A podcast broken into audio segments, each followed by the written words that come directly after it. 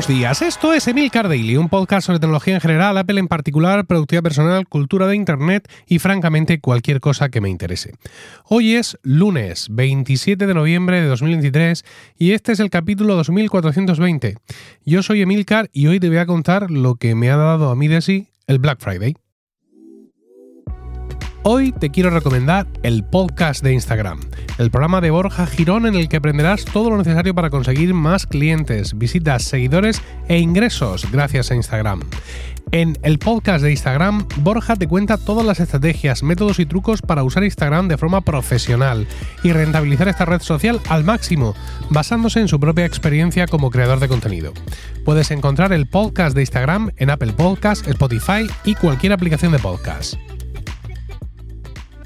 Bueno, pues el viernes pasado fue el Black Friday, que culmina una Black Week y prácticamente un Black mm, eh, Month. E incluso, esto no se queda así, ¿no? O sea, hasta el rabo todo es toro que decimos en España, porque hoy es el Cyber Monday, ¿no? Se suponía que el Black Friday era para ofertas en tiendas físicas y que el Cyber Monday era el día de ofertas online. De hecho, hay muchas empresas eh, fieles a esta creencia que siguen reservando sus ofertas para este día, ¿no? como productos online que son. Así que, bueno, pues estáis a la caza de algo, no os despistéis hoy. Eh, afortunadamente para mi economía, el, mi Black Friday no ha sido gran cosa, pero tengo algunos productos que comentaros y que lo mismo pues, os interesan y pilláis todavía por ahí de oferta. El primero es un cargador triple, un cargador triple bueno, una base de carga triple, de las cuales están abundando muchas por ahí. Yo esta la he comprado porque la ha recomendado Víctor Correal. Él la tiene y está muy contento. No es una cosa, entiendo yo, que para casa, sino para usar en viajes. Y pues con esa intención la compré, ¿no? Porque este fin de semana eh, me iba fuera de casa rural con unos amigos y era un momento ideal para llevármelo como, digamos, como único accesorio de carga y a ver qué pasa, ¿no? Pues con el Apple Watch Ultra 2, que me ha durado la, la batería 48 horas queridos y queridas. Es decir, lo quité del cargador el viernes a las seis y media o algo así y lo volví a dejar el cargador el domingo a esa misma hora con un 1%, habiendo dormido por la noche con él, no habiéndolo puesto a cargar en ningún momento, eh, habiendo estado haciendo actividades para arriba y para abajo, 48 horas, espectacular. Y dije, bueno, pues me la voy a jugar. Y vale, pues la verdad es que me ha funcionado muy bien. ¿Cuál es el problema de todas estas bases? ¿no? Y digo todas estas porque, aparte de esta, que tenéis el enlace en las notas del podcast, durante las últimas semanas se me han anunciado muchísimas en TikTok, en Instagram, etcétera, ¿no? Todas con eh, vídeos con mucho ASMR, que da la sensación de que te estás comprando la octava maravilla, pero luego, mm, por mucho que el vídeo haga clac, clac, clac, luego miras tú bien mirado el producto y es de plástico entero. Entonces, este producto que me recomienda Víctor, esta, esta estación de carga magnética, eh, son como, digamos, tres cuadrados unidos entre sí, ¿no? Forman de eh, de tal forma que, tienes una, superficie de, tres secciones. En un lado tienes MagSafe, en otro lado tienes para cargar el Apple Watch y en otro carga inalámbrica convencional sin MagSafe para poner ahí, por ejemplo, los AirPods. Y luego estos los, los puedes plegar los tres sobre sí mismos, formando un paquetito muy agradable para guardarlo o para usarlo solo en lo que se te haya quedado arriba para cargar y también lo puedes mm, poner formando una suerte de pirámide. Y en las imágenes que, muestra el, producto en, Amazon, pues cuando está en forma de pirámide ves, por ejemplo, que está puesto el, el, iPhone en modo apaisado, que ahora sabéis que da mucho juego por el tema del modo en reposo, y también está colgando por detrás el Apple Watch. Entonces, no es que esto no ocurra, no es que esto no se pueda hacer, es que se queda poco estable, al menos con mi 14 Pro Max. Y yo, yo, entiendo que con un Pro convencional, o, o, sea, con un teléfono no del tamaño Max o Plus, sino un teléfono convencional, sí se queda más parecido a como aparece en la foto, pero no es muy, muy estable. He visto otros productos similares basados no digamos en una, en una especie de, de tapiz blando que se flexiona sobre sí mismo, sino ya con bisagras que claro, eso tiene que dar más estabilidad, pero sigue siendo un producto de plástico en general. Si estáis en el mercado buscando algún de estos tres en uno, sabiendo que no vais a comprarlos toda maravilla, yo os recomiendo que comparéis el peso. Si lo que estáis buscando es algo que sea más o menos consistente. Bueno, aquí dice que es un cargador de carga eh, inalámbrica de 15 vatios, compatible con todo la vídeo por haber, no te va a dar carga rápida, tiene un conector USB-C, viene con un cable USB-C, pero con un cargador, no con un cargador, yo le he puesto el de Apple, evidentemente eso no me ha dado carga rápida ni por allá pasó, pero bueno, lo considero que es interesante insisto, para lo que es, ¿no? Para el tema de los viajes. Yo lo he comprado por 29, 23,99. Dice aquí con un descuento del 20%, precio anterior 30 euros. No sé si para cuando escuches esto seguirá esta oferta o qué es lo que ocurrirá, pero insisto, para lo que es y para lo que me ha costado, contento. Lo siguiente, pues eso, estando el fin de semana con muchos amigos, entre ellos Diego Jaldón, querido compañero de Están los Romanos y de Música, pues como me acaba de comprar el Apple Watch Series 6, pues quería el tío ferirse unas correas y al final me dejé llevar por él. Y me compré un pack de tres correas, correa Trail Loop, también enlace en la nota del programa, que vienen distintos tamaños, etcétera, y que son tres correas por 13,92. Cuidado. Precio anterior 19,99. Tres correas que pretenden imitar las correas loop deportivas que vienen con el Apple Watch Ultra 2. Pues una vez más, por 13,92, casi como si viera la caja vacía, ¿no? Es decir, vamos a probar y qué, es lo que puede pasar, ¿no? El riesgo no es, no es mucho. Hay varias combinaciones de colores, también las puedes comprar sueltas a, a, un precio impresentable porque el pack de tres te cuesta 13,92 y una correa suelta 10,39. O sea, compro las tres, aunque las otras dos las quemen cuanto lleguen. Y bueno, la verdad es que mm, estábamos ahí buscando unas correas baratas y encontramos estas. A mí me gustan mucho las correas del Apple Watch, me gusta comprar correas buenas, me gusta comprar las correas oficiales, pero de vez en cuando pues eh, compras esto y si te sale bien, bien, y si no, pues nada, a otra cosa mariposa. E, este Black Friday, y en general los Black Friday también son mucho para eh, intentar solucionar problemas problemas entre comillas. Quiero decir, esa suscripción, esa aplicación que estás ahí pagando la suscripción, pero que hay un lifetime, pero que no te convence, a lo mejor llega el Black Friday y ponen el lifetime a un precio que te desmorona tus sentimientos y tiras para adelante. Y eso es lo que me ha pasado con Life Player. Player es esta aplicación que os conté ya hace tiempo, que puedes ver el fútbol gratis y aquí no está pasando nada. Y algunos de vosotros me dijiste, no, si yo llevo tres años usándola. Que si con publicidad, que si no sé cuántos, y tiene una suscripción mensual o un precio, digamos, de pago único, que lo que hace es que te quita la publicidad, tanto la suscripción como el pago único, te quita la publicidad y te permite hacer stream de lo que estás viendo a tu Chromecast o a tu Apple TV. Entonces, mm, yo que he decidido recientemente por ideología dejar de pagar la liga y dejar de pagar mm, la Champions y todo lo tal y lanzarme al monte como mm, con, el trabuco, pues he estado sopesando las muchísimas mm, propuestas y sistemas de IPTV que los suscriptores de Weekly me han estado aconsejando ahí en nuestro Discord, que se ha convertido aquello en un zoco. Pero es que no lo termino de tener claro. O sea, a veces son muchas complicaciones, hay que enviarle un telegram a no sé qué, a no sé qué hora el precio está bien, pero no sé qué, y tienes que usar un Fire TV hackeado. En estos momentos muchos de los que de los de Will que decían, eso no es cierto porque yo esto lo hago, no sé qué.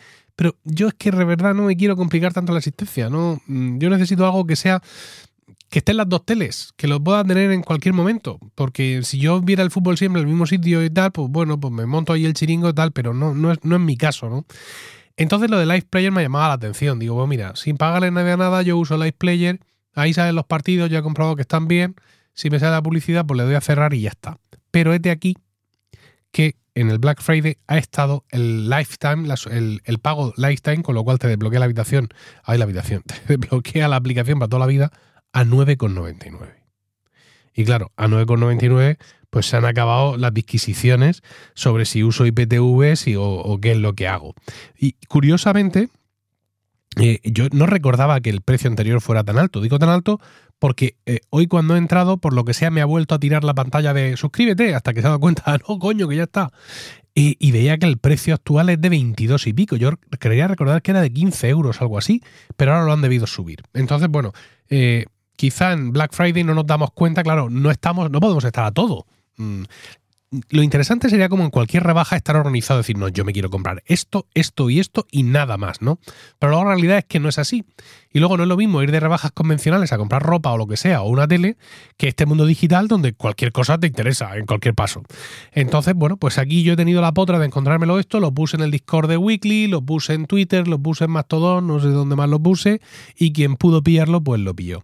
Experiencia con esto, porque claro, ya hasta ahora, Live Player solo jiji jajaja aquel día en casa de Paco cuando lo descubrí y luego yo después pues sí lo he podido usar algunas veces, pero no para ver partidos enteros, sino simplemente pues por tal. Bueno, pues ayer estuve teniendo la experiencia de ver el Cádiz Real Madrid. Eh, me costó un poco buscar un stream que no se cortara, porque los que encontré al principio se cortaban, se cortaban con mucha frecuencia, ¿no? Finalmente encontré uno súper estable en inglés, un inglés muy accesible para mí, y ahí estuve viendo el partido mm, sin ningún tipo de problema. Mm, por motivos que desconozco, se cortó a tres minutos para el final. No me pilló al lado del teléfono, yo estaba en esos momentos poniendo el pijama a Miguelito, el teléfono estaba ahí en un lado, y cuando ya fui y conseguí parar, recargar, parar, recargar, el partido había terminado. Vale. Me parece que es buena solución esto para mi problema, entre comillas, lo que es mm, teniendo en cuenta el binomio esfuerzo-precio. Pero no sé yo si en mi estado de nervios me veo yo jugándomela así para ver un Liverpool-Real Madrid de cuartos de Champions. No lo termino de tener claro. También es cierto que los partidos realmente importantes del Real Madrid y de tanto en Champions como en Liga los veo con mi señor padre que él está suscrito a Movistar, ¿no? Pero bueno, en fin, yo también quiero tener mi propia solución y que no me traiga de los nervios, pero de momento, insisto, dado la comparativa esfuerzo-precio y dado que ya lo tengo lifetime por 9,99, voy a tirarle caña, voy a probar, voy a ver partidos y si veo que no me da lo que necesito para mi estado de nervios, pues ya me buscaré otra solución. Y la última cosa que quería contarte es una aplicación que no conocía hasta la fecha, pero que la he conocido eh, por Mastodon porque han anunciado una promoción de Black Friday. En esa promoción decía que el lifetime pasaba de 24,99 a 9,99. Mm, ¿Y esta aplicación de qué es? O sea, ¿cómo puedes considerar pagarle 10 euros a una aplicación que acabas de conocer? Es interesante. Se llama Amato. ¿Mm? ¿Y de qué va? Pues es una aplicación que te ayuda a mantener el contacto con esa gente con la que quieres mantener contacto con frecuencia, pero que por lo que sea no te sale. Todos sabemos las vidas que llevamos, las ocupaciones que llevamos y que seguramente nos gustaría llamar más a nuestro padre, a nuestra madre, a nuestro hermano, a nuestro tío, a nuestra abuela, a nuestro primo, a quien sea. Entonces, Amato mm, pretende solucionarte este problema.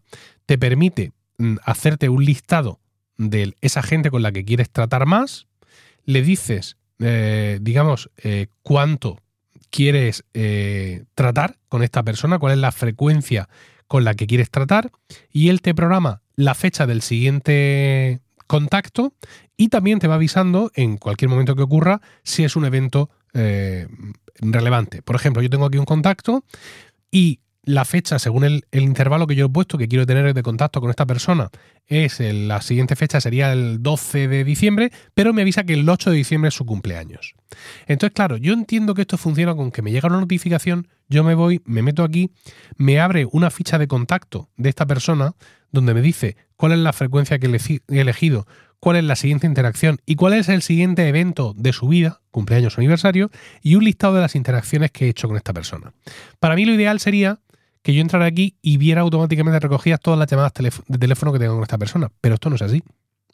Esto no es así, es decir, yo voy a tener que añadirlas a mano. Aunque yo, por ejemplo, desde aquí, desde la, desde la ficha que aparece en Amato, le dé a mm, llamada o mensaje, pues sí, si le dé a llamada o a mensaje se va a registrar automáticamente, pero no va a haber ningún enlace a ese mensaje. Y sobre todo, si yo le doy aquí mensaje, pero luego no escribo el mensaje, en la aplicación se va a quedar recogido que yo le he mandado un mensaje. Y cuando le dé al botón de mensaje que le envié ese día, no me va a aparecer el mensaje, me va a aparecer un cuadro donde yo he tenido que comentar algo. Entonces, a mí me hubiera molado mucho que todo esto se automatizara. Es decir, que fuera capaz la aplicación de recoger los emails, llamadas y mensajes que yo he tenido con esta persona, cogiéndolos automáticamente de las aplicaciones, aunque fueran las oficiales. Ay, es que no me cojo los emails de Spark. Bueno, pues ¿qué le vamos a hacer? Pero claro, no lo hace. No lo hace porque evidentemente mm, no hay una API para esto. Entonces es una aplicación que se nutre de tus añadidos manuales. De hecho, en las capturas que anuncia la aplicación hay varias cosas así, ¿no? Pues hoy me lo he encontrado y hemos tenido una conversación muy chula. Entonces, claro, mm, mm, se me refleja a mí automáticamente una utilidad más que de mantener contacto con los seres queridos, de mantener contacto con los clientes. O sea, me parece una de estas aplicaciones que existen mm, a nivel mastodóntico para eh, tener contacto con los clientes, una ficha con los clientes de lo que le he vendido, le he dejado de vender, o con los proveedores, de las llamadas, de los emails, donde se recoge todo esto a este nivel profesional. Esto a nivel mm, afectivo, humano, familiar, no tengo claro que me vaya a resultar. Sobre todo porque, por una cuestión, mm, y es que mm, se me ocurren muchas formas de hacer esto mismo con aplicaciones que ya tengas. ¿Por qué no hacer esto en notas?